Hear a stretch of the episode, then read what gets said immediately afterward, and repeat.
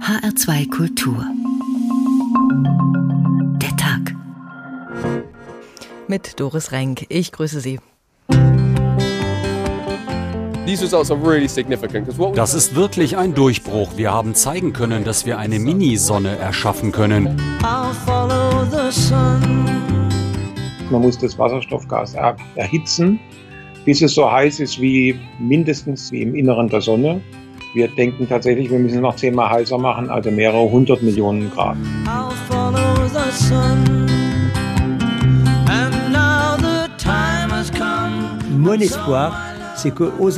Meine Hoffnung ist, dass um die Jahre 2050, 2055 die Kernfusion anfängt, ihren Anteil an der Energieversorgung der Menschheit zu leisten.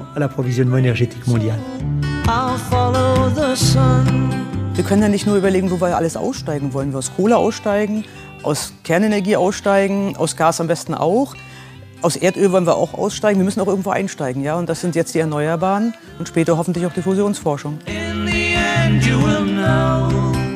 Wenn man CO2-frei sein will, bleibt eigentlich nur die Kernenergie übrig. Und dann muss man sozusagen Spaltung oder Fusion nehmen. Und dafür denke ich, dass die Fusion die deutlich bessere Alternative ist.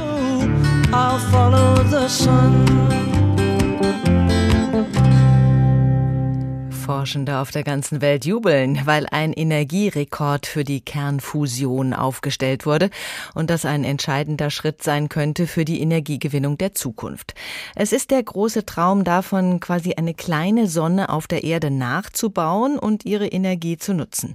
Die Vorteile der Fusionsenergie im Gegensatz zur Atomkraft es entsteht kaum radioaktiver Abfall und es gibt auch keine unkontrollierbaren Kettenreaktionen. Sowas wie in Tschernobyl oder Fukushima kann mit Kernfusionsreaktoren nicht passieren. Dafür gibt es andere Probleme. Die Technik, Technik ist extrem teuer und funktioniert nur bei Temperaturen, für die wir momentan noch viel mehr Energie reinstecken müssen in so ein System, als wir herausziehen können. Die Frage ist, lohnt es sich, auf diesem Weg weiter zu forschen? Könnte die Kernfusion die Energieprobleme der Zukunft lösen oder ist und bleibt sie eine utopische Fantasie? Vorbild Sonne, Kernfusion als Energie der Zukunft, so haben wir diese Tagsendung überschrieben. Und den jüngsten Rekord bei der Kernfusion, den schauen wir uns jetzt erstmal genauer an. Dazu blicken wir nach Großbritannien. Dort wird schon sehr lange geforscht an der möglichen Fusion von Atomkernen. Und da hat man eben jetzt tatsächlich für fünf Sekunden mehr Energie gewinnen können, als man reingesteckt hat. Am europäischen Forschungsreaktor JET im britischen Culham. Da wurde mehr Energie erzeugt als je zuvor. Gabi Biesinger berichtet. So klingt es, wenn Energie erzeugt wird, die zehnmal heißer ist als der Kern der Sonne. Two, one, zero. 150 Millionen Grad Celsius haben etwa fünf Sekunden lang Energie von 11 Megawatt Leistung erzeugt. Das bringt 60 Wasserkocher zum Brodeln und klingt auf den ersten Blick nicht nach besonders viel. Es ist aber immerhin schon doppelt so viel Energie, wie bei einem ähnlichen Test vor 25 Jahren erzeugt wurde. Und aus Forschersicht sei das ein Quantensprung, schildert Dr. Joe Miles, Betriebsleiter des Forschungszentrums Jet Fusion in der BBC. Das ist wirklich ein Durchbruch. Wir haben zeigen können, dass wir eine Minisonne erschaffen können, sie eine Weile erhalten können und wirklich gute Energiewerte bekommen. Das ist ein Riesenschritt in Richtung Fusionsreaktoren zur Energiegewinnung. Fünf Sekunden seien auf der nuklearen Zeitskala schon eine lange Zeit, aber wenn man die Energie fünf Sekunden stabil halten könne, dann seien auch irgendwann fünf Minuten oder fünf Stunden kein Problem. Dennoch, Fusion dauert lange, ist komplex und schwierig, erläutert Forscherin Dr. Athena Kapatu. Die Mit-30erin glaubt trotzdem, dass Kernfusion noch zu ihren Lebzeiten kommerziell nutzbar werden könnte. It is hard. It is really hard. It is very complex, but it's worth it and we just have to do it for the future. Es lohnt sich wirklich, das zu erforschen und wir tun das für unsere Zukunft. Bei den Experimenten im JET-Reaktor in Oxfordshire geht es darum, Verfahren zu entwickeln, mit denen langfristig Fusionsreaktoren gebaut werden können, die sich zur industriellen Energiegewinnung eignen. Bei der Kernfusion werden Atomkerne bei extremen Temperaturen miteinander verschmolzen. Dabei werden enorme Mengen Energie freigesetzt. Herkömmliche Atomkraftwerke gewinnen Energie dagegen aus der Spaltung von Atomkernen. Ein Kilo Fusionsbrennstoff enthält etwa das 10 Millionenfache an Energie im Vergleich zu einem Kilo Kohle, Öl oder Gas. Bei der Verwendung werden keine Treibhausgase freigesetzt. In Zukunft könnten Fusionsreaktoren einen erheblichen Teil des globalen Energiebedarfs decken und das für viele tausend Jahre schwärmen Befürworter. Ein Vorteil sei außerdem, dass Kernfusion eine sehr sichere Energiequelle sei, erklärt Nuklearexpertin Dr. Amy Gandy von der Uni Sheffield. Wir müssen uns da keine Sorgen wegen einer Kernschmelze machen wie bei herkömmlichen Atomreaktoren. Da ist nur ganz wenig Radioaktivität beim Treibstoff im Spiel und die hat eine sehr kurze Halbwertzeit. Die Kernfusion hat jedoch auch Kritiker. Umweltschützer kritisieren die hohen Kosten und halten die Technik nicht für eine echte langfristige Alternative zur Energiegewinnung. Obwohl seit den 50er Jahren Dutzende Versuchsreaktoren gebaut wurden, ist es bislang nirgendwo gelungen, in überzeugender Menge Energie zu erzeugen. Das Forschungszentrum JET in England dient derzeit als wichtige Pilotanlage für den internationalen Nachfolgereaktor ITER. Dabei handelt es sich um ein großes Fusionsforschungsprojekt in Südfrankreich, mit dem die EU und andere Industrieländer von den USA bis China gemeinsam das Potenzial der Kernfusion und ihre Praxistauglichkeit erforschen wollen. Es klingt also toll, die Kernfusion. Es wäre eine Technik, bei der so gut wie keine CO2-Emissionen anfallen würden und auch so gut wie keine strahlenden Abfälle. Und man könnte mit sehr wenig Ausgangsmaterial unglaublich viel Energie erzeugen theoretisch. Praktisch können wir es eben noch nicht, jedenfalls nicht länger als ein paar Sekunden. Das Problem ist, den Vorgang der Kernfusion überhaupt ans Laufen zu bekommen. Daran wird schon seit rund 70 Jahren geforscht. Wir haben es gerade gehört, fünf Sekunden Fusion gelten schon als bisheriger Rekord. Dr. Atina Kapatu vom Max-Planck-Institut für Plasmaphysik in Garching leitet mit zwei Institutskollegen Teile der europäischen Gemeinschaftsexperimente am JET an diesem Forschungslabor in England, von dem wir gerade gehört haben. Sie war im Beitrag auch kurz dabei. Schönen guten Abend, Frau Capatu. Schönen guten Abend. Was ist das für ein Rekord? Fünf Sekunden Kernfusion. Ist das tatsächlich ein Durchbruch? Ist es, das ist es. Also was wir hergeschafft haben, also wie Sie auch äh, vorher gesagt haben, ist, dass wir haben gezeigt, dass wir eine sehr hohe Fusionsleistung erzeugen können und auch für längere Zeit. Und wie Sie auch schon gesagt haben, warum sind die fünf Sekunden lang genug? Ähm, die fünf Sekunden sind eigentlich bei JET, äh, wo wir diese Experimente jetzt gemacht haben, es sind eher ein technisches Limit. Die sind nicht, das mit dem Plasma zu tun hat. JET wurde als Experiment gebaut äh, und hatte nicht als Ziel, noch längere äh, solche Blasen äh, zu machen. Mhm. Und was wir davon lernen, weil einfach wie sich das Plasma sich verhält, die Zeitkonstanten sind viel kürzer als die fünf Sekunden. Deswegen für uns ist ein sehr wichtiges äh, Ergebnis und wir haben sehr viel davon gelernt, wie sich das Plasma in, in solche Situationen mit dem Kraftstoff von einem zukünftigen Fusionsreaktor äh, funktionieren soll. Mhm, also für Sie ist es ein großer Erfolg. Wie wurde dieser Versuch denn vorbereitet? Das ist ja nicht so, dass Sie ständig solche Experimente durchführen können. Da ist ein unglaublicher Aufwand zu leisten. Was muss da alles bereitgestellt werden, um so einen Versuch überhaupt starten zu können? Also wir machen mehrere Versuche, also verschiedene Plasmaentladungen, wie wir sagen, aber Sie haben recht, diese Deuterium-Tritium-Experimente, also dieses spezielles Kraftstoff, die auch in einem zukünftigen Fusionsreaktor nutzen werden, äh, sind nicht, die machen wir nicht so oft. Das war jetzt Ende 2021 passiert, seit sehr langer Zeit. Und die Vorbereitungen dafür sind, sind lang. Also dafür arbeiten sehr viele Wissenschaftler, Ingenieuren und technisches Personal äh, über Jahre. Äh, wir haben, wir meisten nutzen äh, in unsere Experimente nur Deuterium. Äh, davon können wir sehr viel lernen. Da haben wir auch nur mit Tritium gearbeitet, um zu verstehen, wie das geht.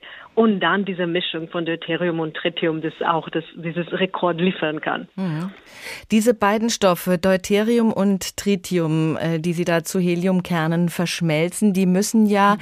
auf mehrere Millionen Grad Celsius aufgeheizt werden, damit dieser Vorgang überhaupt in Gang gebracht werden kann. Wie machen Sie das? Ja, richtig. Sie haben recht. Deswegen ist es so schwierig. Wir müssen also das, äh, das Kraftstoff Deuterium und Tritium auf so hohe Temperaturen, mehrere hundert, mehrere, ähm, also mehr als 100 Millionen Grad, also wie vorher wir gehört haben, äh, höchste Temperatur im Kern der Sonne. Äh, wie machen wir das? Also in dieser Situation haben wir dann ein Plasma. Wenn es so heiß ist, wir arbeiten mit einem Plasma und wir müssen verschiedene Wege zu haben, um dieses sehr, sehr heißes Plasma äh, zu kontrollieren. Mhm. Und ein Weg davon ist genau der magnetische Anschlusskonzept, wie wir sagen. Was wir eigentlich machen, ist komplexe Magnetfelder um das Plasma zusammenzuhalten und weg von unserem Gefäß, von unserer Wand in mhm. der Maschine. Ja, weil keine Wand äh, in der Maschine würde diese Temperaturen aushalten. Es gibt kein Material auf der Erde, was diesen Temperaturen standhalten kann. Genau, genau. Und die andere Möglichkeit ist, Sie arbeiten eben mit diesem Magnetfeld. Es gibt noch eine zweite Möglichkeit, äh, die Kernfusion in Gang zu bringen mit Laser, ne? Ja, das ist eine andere Möglichkeit, also eine Trägheitsfusion. Da muss man auch die sehr hohe Temperatur und sehr hohe Druckbedingungen schaffen. Äh, dann arbeitet man mit sehr leistungsstarken Lasern. Ähm, das ist ein anderes Konzept. Ähm, ja, das ist auch eine, eine, ein Weg und eine Fusion äh, Energie zu gewinnen. Mhm. Das Tritium, das ist jetzt ein relativ seltenes Material, was Sie brauchen äh, für diese Fusion. Wo kommt das denn her aus Atomkraftwerken momentan? Also zurzeit, also Deuterium einerseits ist einfach zu bekommen, das gewinnen wir aus dem Meereswasser, aber Tritium äh, stimmt, also das ist nicht so einfach zu haben, aber ein zukünftiger Fusionsreaktor wird es von alleine herstellen können. Also die Idee ist, dass äh, für den Kraftstoffen ist ein Fusionsreaktor in der Zukunft selbstständig. Und deswegen ist es auch keine Sorge, woher wir beide unsere Kraftstoffe Deuterium und Tritium haben werden. Aha. Wie macht das dieser Fusionsreaktor? Wie entsteht da das Tritium? Also das ist durch Lithium. Also die Idee ist, man braucht also eine, eine ähm, in einfacher Worte kann ich sagen, eine Decke rund um der Maschine, die aus Lithium gebaut ist und dann mit den Neutronen, die wir gewinnen, äh, brüten wir auch äh, Tritium. Mhm. Wir haben das im Beitrag schon anklingen gehört. Man kann, wenn es denn funktioniert, im Fusionsreaktor mit ganz wenig Ausgangsmaterial unglaublich viel Energie erzeugen. Lassen Sie uns doch mal teilhaben an diesen, äh, äh, an diesen Rekorden sozusagen. Was, was sind das für Mengenverhältnisse? Oh ja, es ist unglaublich eigentlich. Also für diese 59 Megajoule, die wir ähm, in eine äh, in eine äh, Entladung, in eine Plasma geschafft haben, also dieser Rekordwert, also die höchste Fusionsenergie, die zu einem Plasma je gewonnen wurde, auch wenn es nicht mehr raus ist, als was wir reinstecken. Ähm, das ist weniger als 0,2 Milligramm Kraftstoff. Also 0,2 Milligramm. Milligramm. Genau. 0,1 Milligramm Tritium, 0,07 Milligramm Deuterium. Ähm, also wenn man das vergleicht mit fossile Kraftstoffe, da, wir reden jetzt um millionenfach mehr, um so eine Menge von Energie ähm, freizusetzen. Das heißt, wir hätten da ein paar Tonnen Kohle gebraucht für dieselbe Energie. Genau, genau. Das ist ja wirklich Wahnsinn. Ähm, diese Vorbereitung jetzt am Jet, diese Forschung, die dient eben dazu, ITER besser aufzustellen, diesen Versuchsreaktor, der gerade in Frankreich gebaut wird. Da werden wir gleich noch mehr von hören, äh, auch von diesem Aufbau. Was ist jetzt so das Hauptding, das bei diesem Rekord für Sie herausgekommen ist? Was hilft ITER da so viel weiter? Oder Sie sprechen das äh, so an und es freut mich, weil was außer der Rekorde, was wir gelernt haben, ist, wie solche Blasen funktionieren bei solcher hoher Fusionsleistung. Und was wir gesehen haben zum Beispiel, ist, dass die, unsere Ergebnisse mit unserer komplette, mit unseren Computermodelle ähm, in Übereinstimmung sind. Das bedeutet, was worauf wir unsere Vorhersagen, wie wir die Plasmaphysik verstehen und weiter ITER und andere Maschinen vorbereiten, dass wir auf dem guten Weg sind. Das bedeutet, dass wir, wir, wir liegen richtig. Es ist auch eine Bestätigung äh, von was wir machen und wie wir das Plasma und die, die Physik dahin verstehen. Und das ist auch noch sogar wichtiger als die Rekorde, wenn ich sagen darf. Mhm, wichtiger als diese fünf Sekunden, die erstmal auch nicht nach viel klingen, aber Sie ordnen uns das so ein, dass wir das auch nachvollziehen können. Dann sprechen wir gleich weiter besser, Frau Dr. Capatu, wenn wir noch ein bisschen mehr über ITER dann auch erfahren haben. Durchbruch mit Zukunft. Ein Kilogramm Fusionsbrennstoff gewonnen aus Wasser und Lithium könnte etwa so viel Energie liefern wie 10.000 Tonnen fossiler Brennstoff. Und dabei würde eben kein schädliches CO2 entstehen. Ein Traum, der, wenn er denn wahr würde, eine Menge Probleme der Menschheit lösen könnte.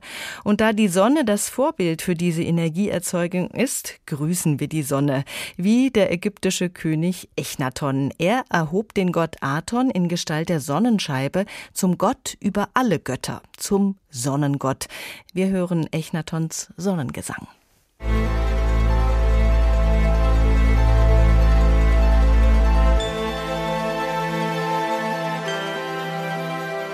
Schön erscheinst du im Horizonte des Himmels, du lebendige Sonne, die das Leben bestimmt. Du bist aufgegangen im Osthorizont und hast jedes Land mit deiner Schönheit erfüllt. Schön bist du, groß und strahlend, hoch über allem Land. Deine Strahlen umfassen die Länder bis ans Ende von allem, was du geschaffen hast. Du bist Reh, wenn du ihre Grenzen erreichst, wenn du sie niederbeugst für deinen geliebten Sohn. Fern bist du. Doch deine Strahlen sind auf Erden, du scheinst auf die Gesichter, doch unerforschlich ist dein Lauf. Gehst du unter im Westhorizont, so ist die Welt in Finsternis, in der Verfassung des Todes. Die Schläfer sind in der Kammer, verhüllten Hauptes, kein Auge sieht das andere. Raubt man alle ihre Habe, die unter ihren Köpfen ist, sie merken es nicht. Jedes Raubtier ist aus seiner Höhle gekommen und jede Schlange beißt. Die Finsternis ist ein Grab, die Erde liegt erstarrt, denn ihr Schöpfer ist untergegangen in seinem Horizont. Am Morgen aber bist du aufgegangen im Horizont und leuchtest als Sonne am Tage, du vertreibst die Finsternis und schenkst deine Strahlen. Die beiden Länder sind täglich im Fest und Wellenschlager auf den Bergen wie das Meer, um ihre Felder zu befeuchten mit dem, was sie brauchten.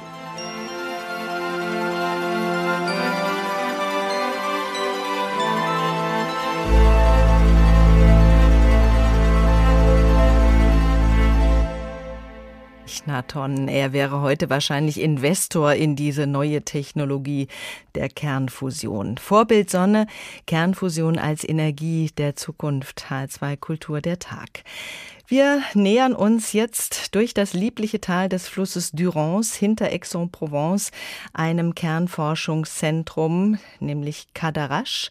Das ist ein paar Kilometer weiter dann noch ITER. ITER im Bau. ITER, das heißt Internationaler Thermonuklearer Experimenteller Reaktor.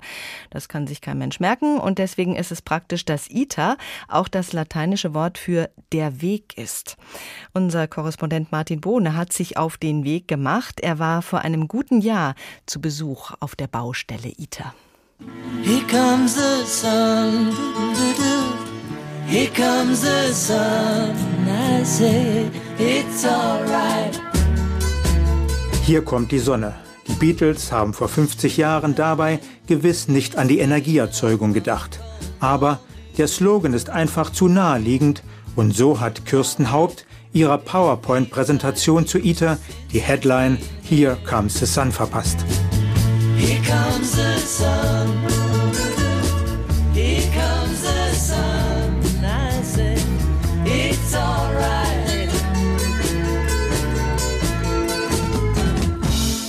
Wir kopieren ja im Grunde den Vorgang in der Sonne, also die Verschmelzung von Wasserstoffatomkernen zu Helium. Es ist ein riesiges wissenschaftliches Experiment, das größte Experiment im Energiesektor, das wir haben.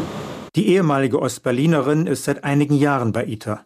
Das Staunen über all die Superlative hat sie sich bewahrt. Wir haben diese unglaublich hohen Temperaturen in der Reaktion, die 150 Millionen Grad. Gleichzeitig haben wir aber Magnete, die supraleitende Magnete sind. Das heißt, die werden ganz tief runtergekühlt, fast zum ultimativen Nullpunkt. Ja? Es wird wahrscheinlich im ganzen Universum keinen anderen Ort geben, wo es dieses Temperaturgefälle gibt. Von der höchsten Temperatur praktisch im Universum zur niedrigsten Temperatur im Universum innerhalb von vielleicht fünf Metern. Das gibt es nirgendwo anders. Wird es nirgendwo anders geben, wenn es dann soweit ist und das wird frühestens Ende 2025 der Fall sein. Derzeit befindet sich ITER noch in der Bauphase. Die Gebäude stehen schon alle. Auch schon der zentrale Komplex mit der Reinigungshalle, der Montagehalle und der Reaktorhalle selbst. Wir bewaffnen uns mit gelbem Schutzhelm, gelber Warnweste, dicken Arbeitshandschuhen und natürlich der Anti-Corona-Maske. Kirsten Haupt führt mich in die große Reaktorhalle. Am dicken Betonmantel um den Reaktor wird eifrig gearbeitet. Gewaltige Türen müssen eingepasst werden. An allen Ecken und Enden wird geschweißt. Wir suchen den Weg zum Allerheiligsten. Wir wollen einen Blick auf das Innere des Reaktors werfen.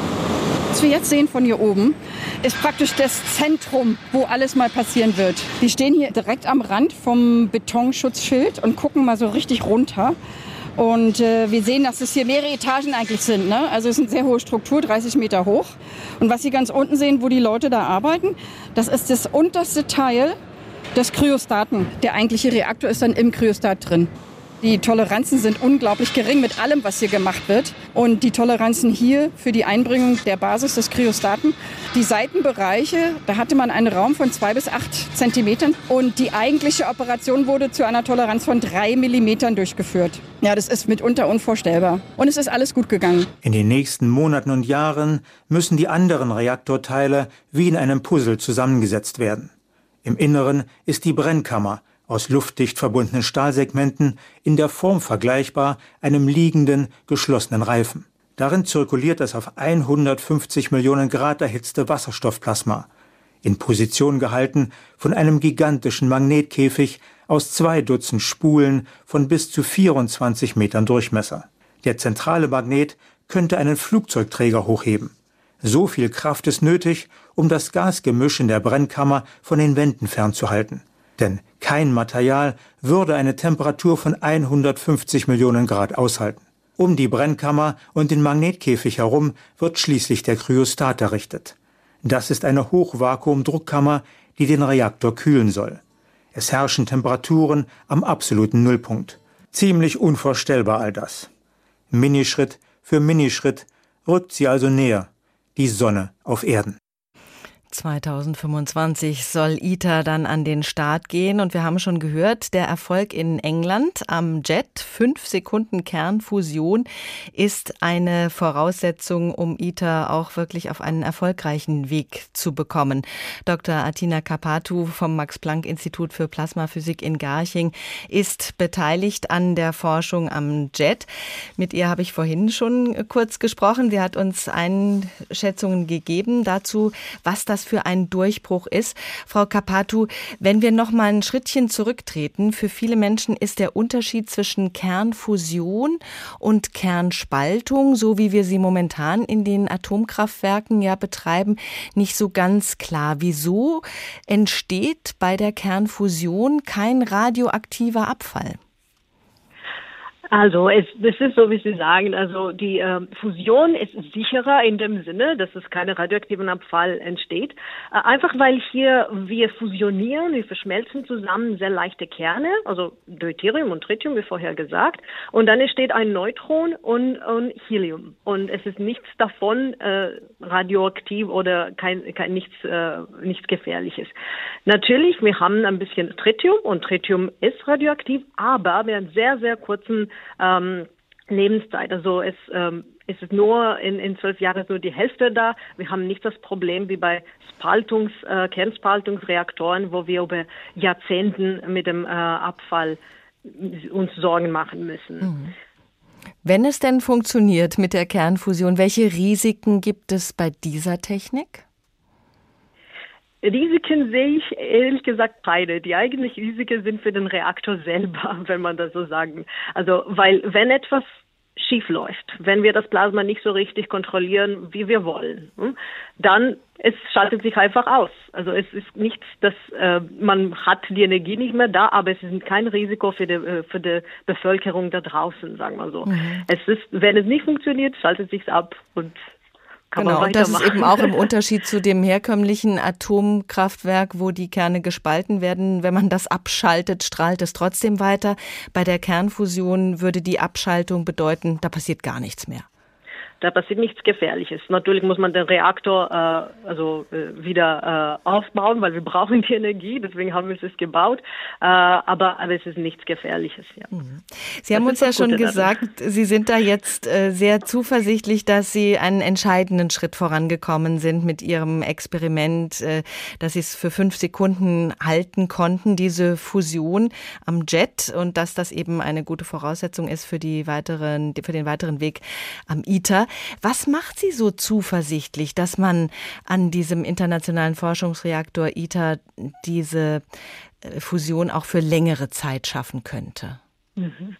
Also ich bin sehr zuversichtlich, vor allem, weil wir es jetzt gezeigt haben, bei diese fünf Sekunden eine sehr hohe Fusionsleistung, dass wir sie erhalten können. Und was mir eigentlich Zuversicht gibt persönlich, ist, dass wir einen sehr klaren und deutlichen Plan haben. Also nach JET, jetzt sind wir ein experimentelles Stadium, wir haben diese sehr hohe äh, Fusionsleistung gezeigt ohne Grenze in der Zeit, wie gesagt. Wir haben vorher diskutiert, die fünf Sekunden sind mehr ein technisches Limit und nicht von der Plasmaphysik her. Mhm. Und da kommen wir zu ITER, auch ein experimenteller Reaktor, aber das hat, also ist viel größer, wie Sie schon gehört haben. Das ist unglaublich, 30 Meter hoch, äh, der bis 500 Megawatt Fusionsleistung und sogar bis zu einer Stunde. Also wir haben jetzt viel gelernt, um wie das bei ITER funktionieren wird. Mhm. Und natürlich kommt dann danach das ähm, ist ein weiterer Schritt, wo wir ein Demonstrationsfusionskraftwerk äh, bauen wollen. Das kommt äh, teilweise parallel oder nach ITER. Und dann zeigen wir, wie wir auch äh, Megawatts im Stromnetz einspeisen können. Was haben Sie persönlich denn für einen Zeitplan im Kopf? Wir haben ja jetzt schon äh, seit sehr vielen Jahren äh, Forschung. Wir haben immer mal wieder ein bisschen was gehört. Jetzt gab es eben zwei Erfolge, äh, die aber immer noch hm, sehr klein klingen eigentlich für den Laien. Also wir sind immer noch weit davon entfernt, tatsächlich Strom zu produzieren mit dieser Technik. Was ist in Ihrem Kopf für ein Zeitplan? Wann glauben Sie, wäre das mal möglich?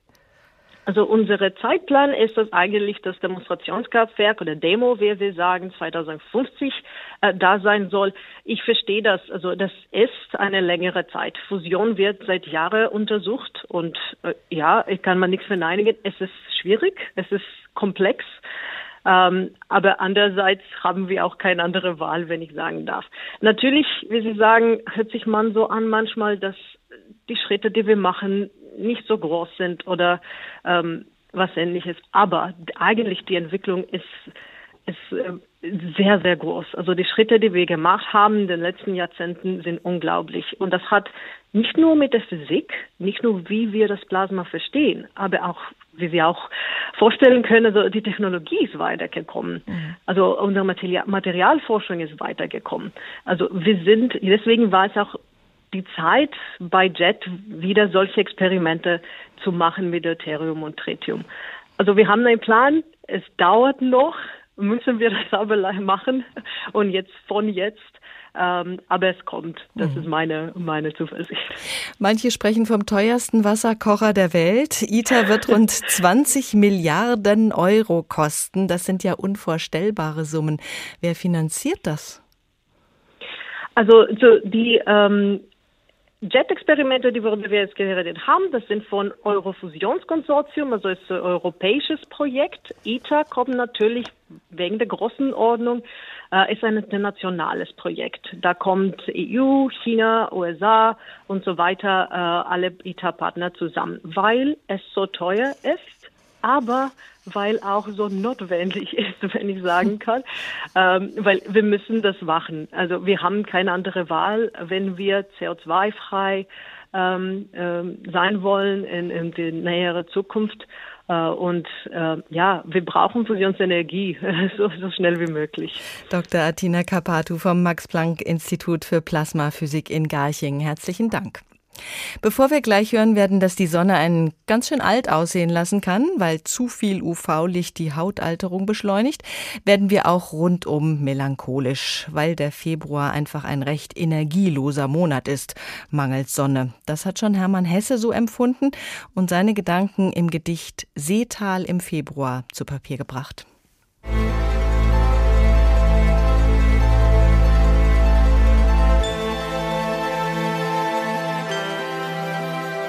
O dünne Sonnenluft im Februar.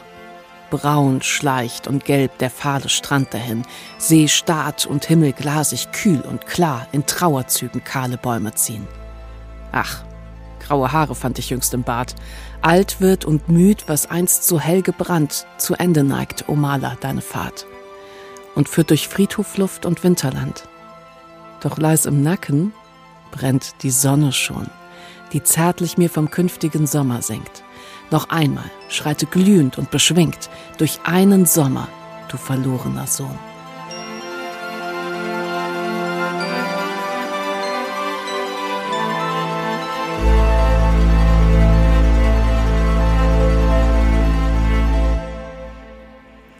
Welche Möglichkeiten die Kernfusion böte und wie weit wir noch davon entfernt sind, sie nutzbar zu machen, das haben wir besprochen. Die Jahreszahl 2050 stand da im Raum. Jetzt wenden wir uns mal diesem Vorbild Sonne zu. Wir brauchen ja die Sonne. Die meisten Menschen sind deutlich besser drauf, wenn die Sonne scheint. Die Sonne gibt uns Energie. Aber die Sonne ist nicht nur wärmender Energiespender, Sie ist auch gefährlich. Sie kann auch zu viel Wärme bringen und zu viel gefährliche Strahlung. Hitzschlag, Sonnenbrand. Das Sonnenlicht kann gnadenlos sein für Mensch und Natur. Unser Wissenschaftsredakteur Stefan Hübner hat einige Beispiele dafür, dass die Sonne beides ist. Freund und Feind. Ohne Sonne wäre auf der Erde wenig los, denn der Großteil der Energie auf unserem Planeten ist umgewandelte Sonnenenergie. Sie wird von uns als regenerative Energieform genutzt und vor allem kurbelt sie die Photosynthese an. Die findet in grünen Pflanzen statt als einzige natürliche Reaktion, bei der Lichtenergie in chemische Energie umgewandelt wird. Ohne Photosynthese könnten die Pflanzen nicht überleben und ohne Pflanzen kämen etwa die Nahrungsnetze nicht in Gang, in die auch wir eingebunden sind. Die Sonne ist Motor des Lebens auf der Erde und sie ist der Stern, der uns am nächsten ist. Mittlere Entfernung knapp 150 Millionen Kilometer. Hört sich immens viel an, ist unter Weltraummaßstäben aber eher ein Klacks. Etwa 110 Mal so groß wie die Erde ist sie, die Sonne. Ihr Hauptbestandteil ist Wasserstoff. Wie in einem natürlichen Reaktor wandelt er sich in ihr in Helium um. Von der Sonnenaktivität zeugen auf ihr unter anderem die Sonnenflecken. Als Folge entstehen immense Wärme und Licht.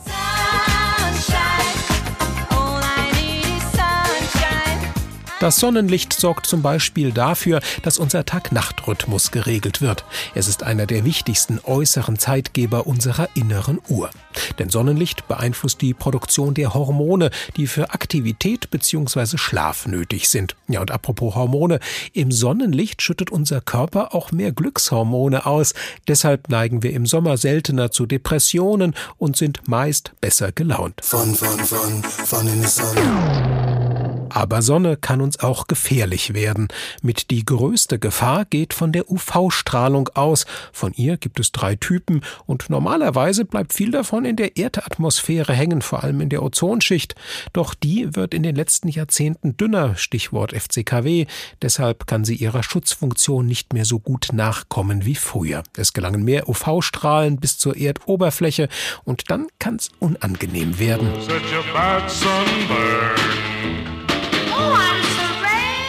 Hinter einem Sonnenbrand steckt in der Regel die sogenannte UVB-Strahlung. Sie ist mittelaggressiv, regt aber langfristig das Entstehen von Hautkrebs an. Weitere unangenehme Folgen von zu viel UV-Strahlung sind das vorzeitige Altern der Haut oder Bindehautentzündungen. Zu viel UV-Strahlung schädigt aber auch Pflanzen oder lässt in Bodennähe mehr Ozon entstehen, das unsere Lungen reizt.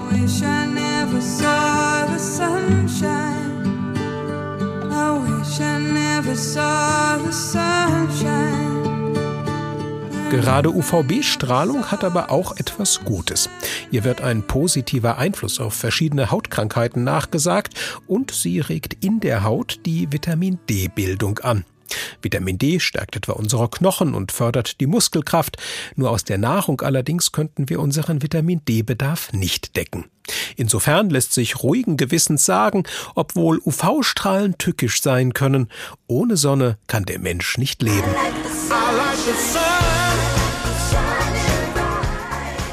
Tja, ohne Sonne kein Leben auf der Erde.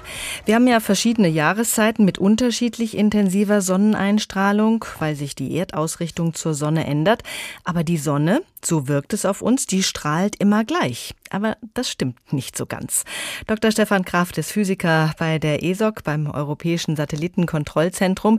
Wir wissen inzwischen eine ganze Menge über die Sonne, auch durch die Raumsonde Solar Orbiter, die seit zwei Jahren unterwegs ist und der Sonne schon ziemlich nahe gekommen ist. Herr Dr. Kraft, wenn Sie mal ein oder zwei Erkenntnisse herauspicken, die Solar Orbiter bisher gebracht hat, was ist da für Sie besonders wichtig? Ja, also Solar Orbiter ähm, ist eine Mission, die ähm, natürlich die Sonne als äh, Zielsetzung hat und äh, was nicht äh, was nicht jeder unbedingt weiß ist, dass die Sonne auch ein äh, Magnetfeld hat und äh, sie leuchtet dann für sich relativ konstant, äh, aber wenn man genauer hinschaut, ist dadurch, dass diese Kernfusion, die ja vorher besprochen wurde, stattfindet, ist es so, dass sie ständig äh, äh, aktiv ist und brodelt sozusagen. Das ist praktisch wie in so einem Kochtopf. Und ähm, äh, dieses Magnetfeld, was gleichzeitig äh, vorhanden ist, das ändert sich praktisch in einem Rhythmus äh, von 22 Jahren. Das heißt, das äh, verändert sich in, in seiner Richtung. Und äh, durch diese Veränderung äh, ähm, ist es sozusagen so, dass die Aktivität von der Sonne auch variiert in, äh, in diesem Rhythmus von 22 Jahren. Und die ganzen Prozesse, die da stattfinden in der Sonne, die sind noch, sie sind zwar äh, mittlerweile besser bekannt, aber immer noch nicht so richtig bekannt. Und Solar Orbiter zum Beispiel ist eine Mission, die äh, relativ dicht an die Sonne rankommt. Das heißt, man geht praktisch auf eine Viertel, auf ein Viertel des Distanz an die Sonne heran. Und äh, da wird es natürlich auch schon relativ warm, aber die Zielsetzung ist natürlich, dass man äh, relativ äh, ähm, eine hohe Auflösung von der Sonnenoberfläche Oberfläche hat, aber gleichzeitig auch ähm, äh, vor Ort messen kann. Das sind so äh, Instrumente, die dann zum Beispiel das Magnetfeld messen oder auch diese, diese Plasma-Streams, ähm, also den, den Sonnenwind sozusagen. Und äh, Solar Orbiter will im Prinzip erforschen, was da denn genau vor Ort passiert, weil man das von der Erde aus relativ schlecht sehen kann. Mhm. Und der limitierende Faktor ist die Hitze. Zu nah kann man nicht ran, sonst verglüht Solar Orbiter, nehme ich an. Ja, das ist richtig. Also da sind Jahre an Forschung vergangen, um die, ähm, Hitze, ähm, den Hitzeschutz zu ähm, entwickeln für den Satelliten. Wenn man auf ein Viertel rangeht, dann bedeutet das, dass praktisch die Strahlung äh, 16 mal so hoch ist. Also wenn man jetzt an einem äh, schönen Tag mal in die Sonne äh, schaut, dann merkt man, dass das doch ganz schön warm ist. Und wenn man jetzt äh, das nochmal Faktor 10 rechnet, dann äh, wird das entsprechend unangenehm. Und der Satellit ist jetzt so auf aufgebaut, dass er im Prinzip damit zurechtkommt. Sie haben diesen Zyklus der Sonne angesprochen, ein Zyklus von 22 Jahren. Den muss man ja erstmal begreifen als Menschheit. Also da steckt schon unheimlich viel Forschung drin. Was verändert sich denn in diesem Zeitraum genau, in diesen 22 Jahren? Was geht dann wieder von vorne los? Ja, das ist also ähm, äh, schon relativ lange bekannt, schon seit Jahrhunderten. Das hat man gesehen an den sogenannten Sonnenflecken. Das heißt, es sind so dunkle Flecken, die man da sieht, die, die tauchen da auf. Und äh, man hat das nicht verstanden am Anfang, warum das eigentlich so ist. Aber ähm, das ist so, dass das Magnetfeld sich praktisch ständig verändert, wie schon gesagt. Und die Sonnenflecken, die wandern dann auch äh, so von der nord nördlichen Hemisphäre so Richtung Äquator. Und das kann man auch aufzeichnen. Und äh, an für sich passiert da jetzt nicht so viel. Die abgestrahlte Wärme, also dass man jetzt, äh, was man an Licht sieht, die verändert sich eigentlich nur relativ gering, so im Prozentbereich. Aber die ähm, anderen Prozesse, die stattfinden, also zum Beispiel diese koronalen Massenauswürfe, die manchmal, man manchmal hat, die sind äh, korreliert mit diesen, mit diesen Magnetfeldänderungen und diesen Sonnenflecken. Und äh, zu Zeiten, wo die Sonne akt, äh, also aktiver ist, äh, also vom Magnetfeld her, äh, gibt es auch öfters solche Massenauswürfe. Hat das denn irgendwelche Folgen für uns auf der Erde, dass die Sonne unterschiedlich viel Energie abstrahlt? Äh, Die Energieabstrahlung hat relativ geringe äh, Auswirkungen. Also es gibt äh, zwar ähm, so Theorien, dass äh, das auch im Prinzip so kleine Eiszeiten verursachen kann. Was aber wesentlich schlimmer ist, das ist, dass diese äh, Massenauswürfe die Erde treffen können. Ah. Und äh, die Sonne strahlt eben nicht nur äh, normales Licht ab, sondern auch ähm, Röntgenstrahlung, Gammastrahlung, Radiowellen und so weiter. Aber hauptsächlich gibt sie auch einen relativ konstanten Strom Strom an Teilchen ab. Das sind also insbesondere diese ähm, Wasserstoffatome, die, über die auch äh, bei der Fusion die Rede war. Die werden praktisch konstant ähm, von der Sonne weggedrückt und äh, erreichen dann auch die Erde. Aber in manchen Fällen, bei Sonnenstürmen zum Beispiel, dann, dann äh, wird praktisch ähm, also ein richtiger äh, starker Massenauswurf produziert, wo die Dichte von diesen Teilchen dann noch viel größer ist. Und da ist dann gleichzeitig noch ein Magnetfeld ähm, äh, mit im Spiel. Und wenn das praktisch auf die Erde trifft, äh, die Erde ist gut geschützt. Das heißt, normalerweise passiert da nicht viel. Das Magnetfeld blockt praktisch diese Teilchen ab und äh, schützt uns auch äh, vor der Röntgenstrahlung zum Beispiel. Aber äh, wenn solche Sonnenstürme stattfinden, dann können diese, diese Teilchen praktisch unter Umständen auch die Erde erreichen und können dann äh, die zum Beispiel Beispiel die Satelliten beeinflussen, äh, stören, dass die Kommunikation stören und äh, vielleicht sogar auch äh, im schlimmsten Fall dazu führen, dass wir äh, Stromausfälle haben. Dr. Stefan Kraft mit weiteren Einblicken in die Gefährlichkeit der Sonne. Vielen Dank. Die Kraft der Sonne faszinierte auch Stefan George. Wir hören von ihm das Gedicht Ein Sonnenaufgang.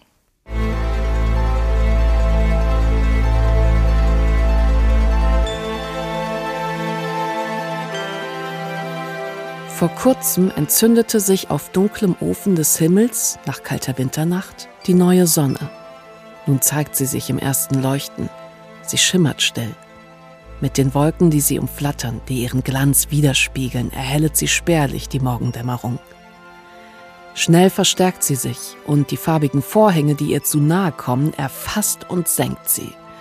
Darauf erfüllt sich die ganze Luft mit grauem, undurchdringlichem Rauch. Es wächst und wächst Wärme und Licht, bis endlich alles Wolken und Nebel in unendlicher Feuersbrunst lohend verschlungen werden und ohne fremde Nahrung durch eigene Kraft allein die flammende Scheibe strahlt.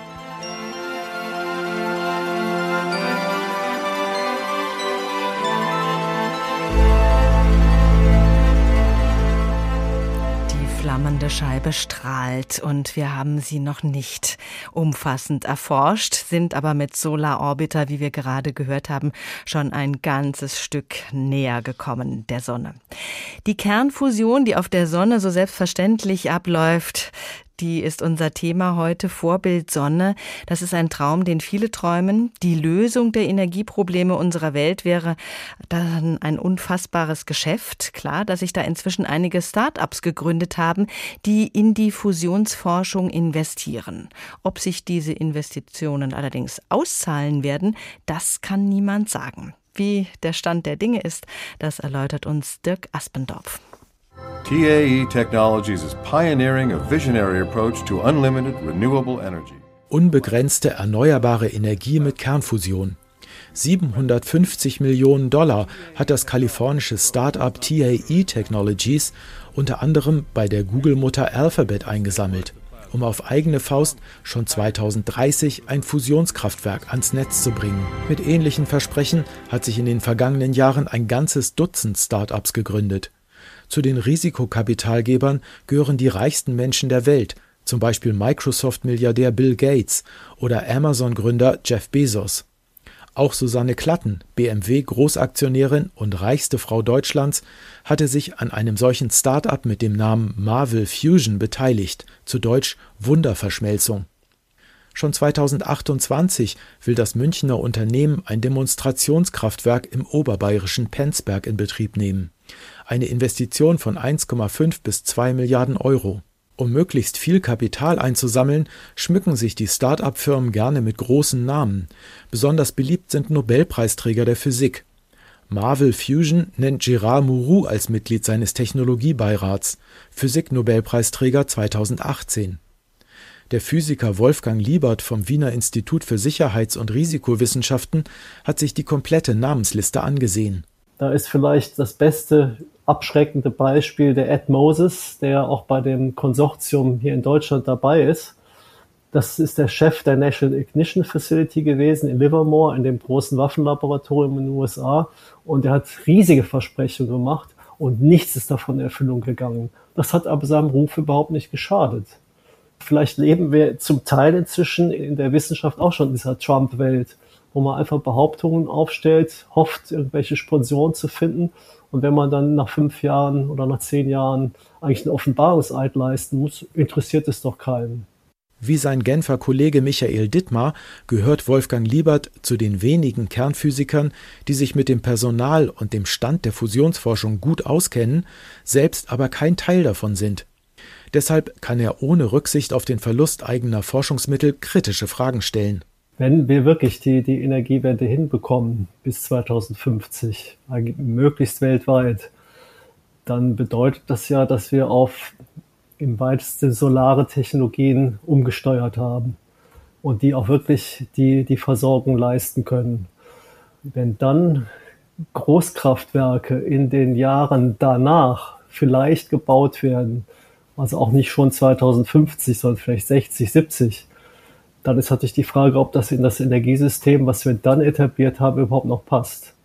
Die Antwort laute eindeutig Ja, sagt Sibylle Günther, Rektorin des Max-Planck-Instituts für Plasmaphysik und damit die Chefin fast aller Fusionsforscherinnen und Forscher in Deutschland. ich finde es ganz wichtig, dass erneuerbare Energien entwickelt werden und ich sehe Fusion auch nicht im Konkurrenzkampf damit, sondern eher als Ergänzung. Zum Beispiel sagt man auch voraus, dass sich die Welt immer mehr urbanisiert, also 80 Prozent der Weltbevölkerung werden 2100 in Großstädten wohnen. Jetzt reden wir aber von Megacities, mehr als 10 Millionen Einwohner.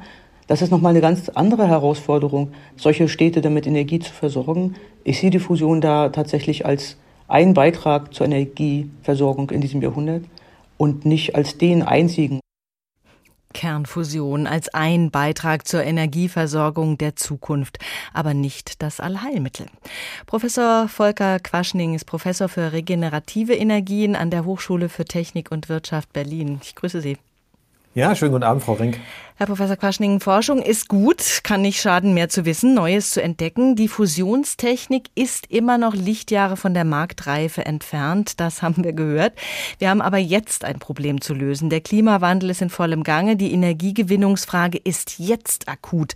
Was kann uns die Kernfusion da bringen? Tja, gute Frage. Also ich bin ja selber in der Forschung tätig, deswegen will ich auch meinen Kolleginnen und Kollegen da nicht in die Suppe spucken. Forschung ist immer gut. Vielleicht wollen wir ja irgendwann mal in 100 Jahren mit Raumschiffen fremde Welten erobern. Dann ist es ja ganz gut, wenn wir die Kerntechnik noch ein bisschen im Blick haben. Für unsere aktuellen irdischen Probleme, also für die Klimakrise, wird die Kernfusion nichts helfen. Und ich denke auch langfristig, wenn man einfach sieht, welche Fortschritte wir bei der Solar-, der Windenergie hier in Deutschland und auch international gemacht haben, sehe ich die Chancen für die Kernfusion als eher gering an. Die Klimaverträglichkeit, die wäre ein super Argument für die Fusionstechnik, aber wir sind da ja eben noch im Versuchsstadion. Wir haben aber schon klimaverträgliche Alternativen. Wie weit sind wir denn mit den Erneuerbaren? Ja, vor allen Dingen müssen wir uns die Zeitachse ja anschauen. Das heißt, wenn wir in Deutschland das Pariser Klimaschutzabkommen einhalten wollen, dann müssen wir so in 15, maximal 20 Jahren klimaneutral werden. Da können wir nicht auf eine Kernfusion warten, die in 30, 40 oder 50 Jahren verfügbar ist. Das heißt, das würde alle Klimaziele sprengen. Das heißt, wir müssen schauen, was wir heute haben. Und da haben wir Glück. Die Forschung und auch die Industrie hat ihre Hausaufgaben gemacht. Wir haben in den letzten 20 Jahren die Photovoltaik, die Windenergie und auch die Speicher sehr stark weiterentwickelt. Die Photovoltaik ist weltweit mittlerweile mittlerweile die preiswerteste Art der Stromerzeugung. Die können wir jetzt einfach aufbauen und in 15 Jahren klimaneutral werden. Wir müssen auf keine andere Technologie warten. Hm. Was können wir denn jetzt schon leisten mit den erneuerbaren Energien? Die meisten Menschen haben jetzt aktuell das Gefühl, dass es mit den Erneuerbaren auf jeden Fall nicht günstiger wird, sich mit Energie zu versorgen. Na, das hat sich in den letzten Jahren fast äh, also in Expresstempo herumgedreht. Wir sehen ja derzeit, dass die Energiepreise explodieren. Das Benzin ja, ist teuer geworden, das Gas ist teuer geworden, der Strom ist teuer geworden, aber an nichts sind die erneuerbaren Energien schuld. Benzin, da haben wir überhaupt keinen Anteil. Erdgas ist fossiles Erdgas, das heißt, die klassischen Energieträger, die gehen derzeit vom Preis durch die Decke. Das hat mit der Krise auch von der Russland und der Ukraine zu tun. Und die Erneuerbaren sind mittlerweile die preiswerteste Art der Stromerzeugung. Immer wenn viel Wind weht oder die Sonne scheint, gehen derzeit die Preise an der Strombörse nach unten, weil die Erneuerbaren mittlerweile preiswerter anbieten können als die klassischen Kraftwerke. Und deswegen sorgt ein schneller Ausbau von erneuerbaren Energien derzeit sogar für eine Kostensenkung. Und zu Hause, wer ein Eigenheim hat, ist die Solarenergie die preiswerteste Art, die Stromrechnung zu drücken. Also insofern ist es sinnvoll, darauf zu setzen. Noch ist es ja so, dass wir eben gerade bei der Sonnenenergienutzung, äh, wenn die Sonne nicht scheint, ein Problem haben. Äh, die Speicherung, da ist man noch nicht sehr weit. Könnte da langfristig gesehen die Kernfusion diese äh, Brücken bauen hin, dass wir eben konstant, dauerhaft 24 Stunden am Tag versorgt sind? Na, auch da garantiert nein. Wir werden äh, sehr, sehr viel Solar- und Windenergie aufbauen. Es gibt ja aktuelle Pläne vom Wirtschaftsministerium. Da werden wir die Speicher schon in fünf Jahren brauchen und nicht in 50. Das heißt also, wir müssen auf aktuelle Technologien setzen. Das werden äh, A, Batteriespeicher sein. Wir werden intelligente Netze einsetzen. Also Elektroautos haben zum Beispiel auch große Batterien, die man intelligent einsetzen, verschieben kann. Und natürlich auf Wasserstoff noch als Langzeitspeicherung. Die Technologien sind verfügbar heute und schon bekannt. Muss man noch ein bisschen weiterentwickeln, dass die Kosten noch runtergehen. Aber da sind die Anzeichen so, dass wir das in wenigen Jahren wirklich signifikant im Griff haben und damit auch wirklich eine bezahlbare, sichere und preiswerte Energieversorgung aufbauen können. Die Kosten sind ja gerade bei dieser Kernfusion enorm. Da äh, werden ja Milliarden, ich sag mal, versenkt. Jetzt auch gerade für ITER. 20 Milliarden kostet dieser Versuchsreaktor. Ähm, Sie sind natürlich für die erneuerbaren Energien mehr oder weniger zuständig und begeistert. Aber wenn Sie sich äh, versuchen, da mal neutral äh, hinzuwenden. Wäre das etwas, was dann äh, vielleicht ab 2050 doch mit den Kosten auch enorm runterginge bei der Fusion? Wäre das irgendwann mal, mal bezahlbar? Ich kann es mir ehrlich gesagt nicht vorstellen. Wir sehen ja, es gibt ja heute schon Kernenergie, das ist die Kernspaltung, es ist eine andere Technologie und die ist schon extrem äh, teuer. Das heißt, wir haben jetzt Neubauten von Kernkraftwerk, eins in Flamanville in Frankreich, das ist etwa drei bis viermal so teuer derzeit. Äh, das geht jetzt wahrscheinlich nächstes Jahr ans Netz, wie jetzt äh, zum gleichen Zeitpunkt eine Solaranlage zu errichten, den Strom daraus zu erzeugen. Die Kernfusion ist ja noch mal aufwendiger als die aktuelle Kernspaltung. Da kann ich mir nicht vorstellen, dass das am Ende preiswerter sein soll da fehlt mir die Fantasie dafür. Mhm. Also Sie lassen sich bisher noch nicht anstecken von dieser Begeisterung, die da jetzt doch unter einigen Forschern ausgebrochen ist, weil man jetzt die fünf Sekunden lang die Fusion halten konnte? Ach, man muss das ein bisschen trennen. Ich meine irgendwie, also wenn man wirklich so steck, in der Physik drin steckt und Hardcore-Physiker ist und äh, diese Technologie voranbringen will, ist das sicherlich faszinierend. Also das ist sicherlich irgendwie eine spannende Sache. Wir haben die Fusion hier auf der Erde nachgebaut, allerdings für irre viel Geld. Das ist sehr sinnvoll, auch weiter Forschung zu machen. Man weiß ja nie, wofür man es braucht. Aber für, die Klima, für den Klimaschutz und für die Energiewende aktuell können wir das Ganze nicht gebrauchen. Und äh, dann müssen wir uns halt überlegen, ob uns äh, die Forschung so viel Geld wert ist. Ich würde sagen, man kann es durchaus machen, aber man man sollte jetzt nicht darauf setzen und sagen, naja, dann warten wir halt, bis das verfügbar ist und setzen nicht auf erneuerbare Energien. Damit würden wir mit Vollgas in die Klimakrise rauschen. Wenn wir weiter auf erneuerbare Energien setzen, was brauchen wir da noch an Forschung im Bereich der Solarzellen zum Beispiel? Was könnte da noch kommen? Naja, wie gesagt, haben wir vorhin schon drüber gesprochen, die Speicher sind eigentlich so das Entscheidende. Die Solarzellen sind schon auf einem sehr hohen technischen Stand. Wir haben die Kosten in den letzten Jahren auf wirklich ein Zehntel gedrückt. Das heißt, Solartechnik ist das preiswerteste. Die Forschung geht weiter. Das heißt, wir werden in zehn Jahren, 20 Jahren Solarzellen sehen, die nochmal einen viel besseren Wirkungsgrad haben und nochmal billiger sind. Also das heißt, wir werden die Technologie weiterentwickeln. Aber das soll uns nicht daran hindern, die heute schon günstige Solartechnik einfach im großen Maßstab aufzubauen. Das heißt, wir müssen jetzt gucken, dass wir das Ganze ausrollen ausrollen, dass wir nicht alle Solarmodule in China kaufen müssen, weil wir in den letzten Jahren alle Fabriken hier in Deutschland abgebaut haben. Das heißt, wir müssen gucken, dass wir hier wieder einsteigen, vielleicht auch eine Wirtschaftsförderung auflegen, dass wir dann auch auf deutsche äh, Solarmodule zurückgreifen können, weil wir haben genau jetzt in der Corona-Krise gesehen, wie schlecht oder wie, wie katastrophal es ist, auf internationale Lieferketten äh, abhängig zu sein.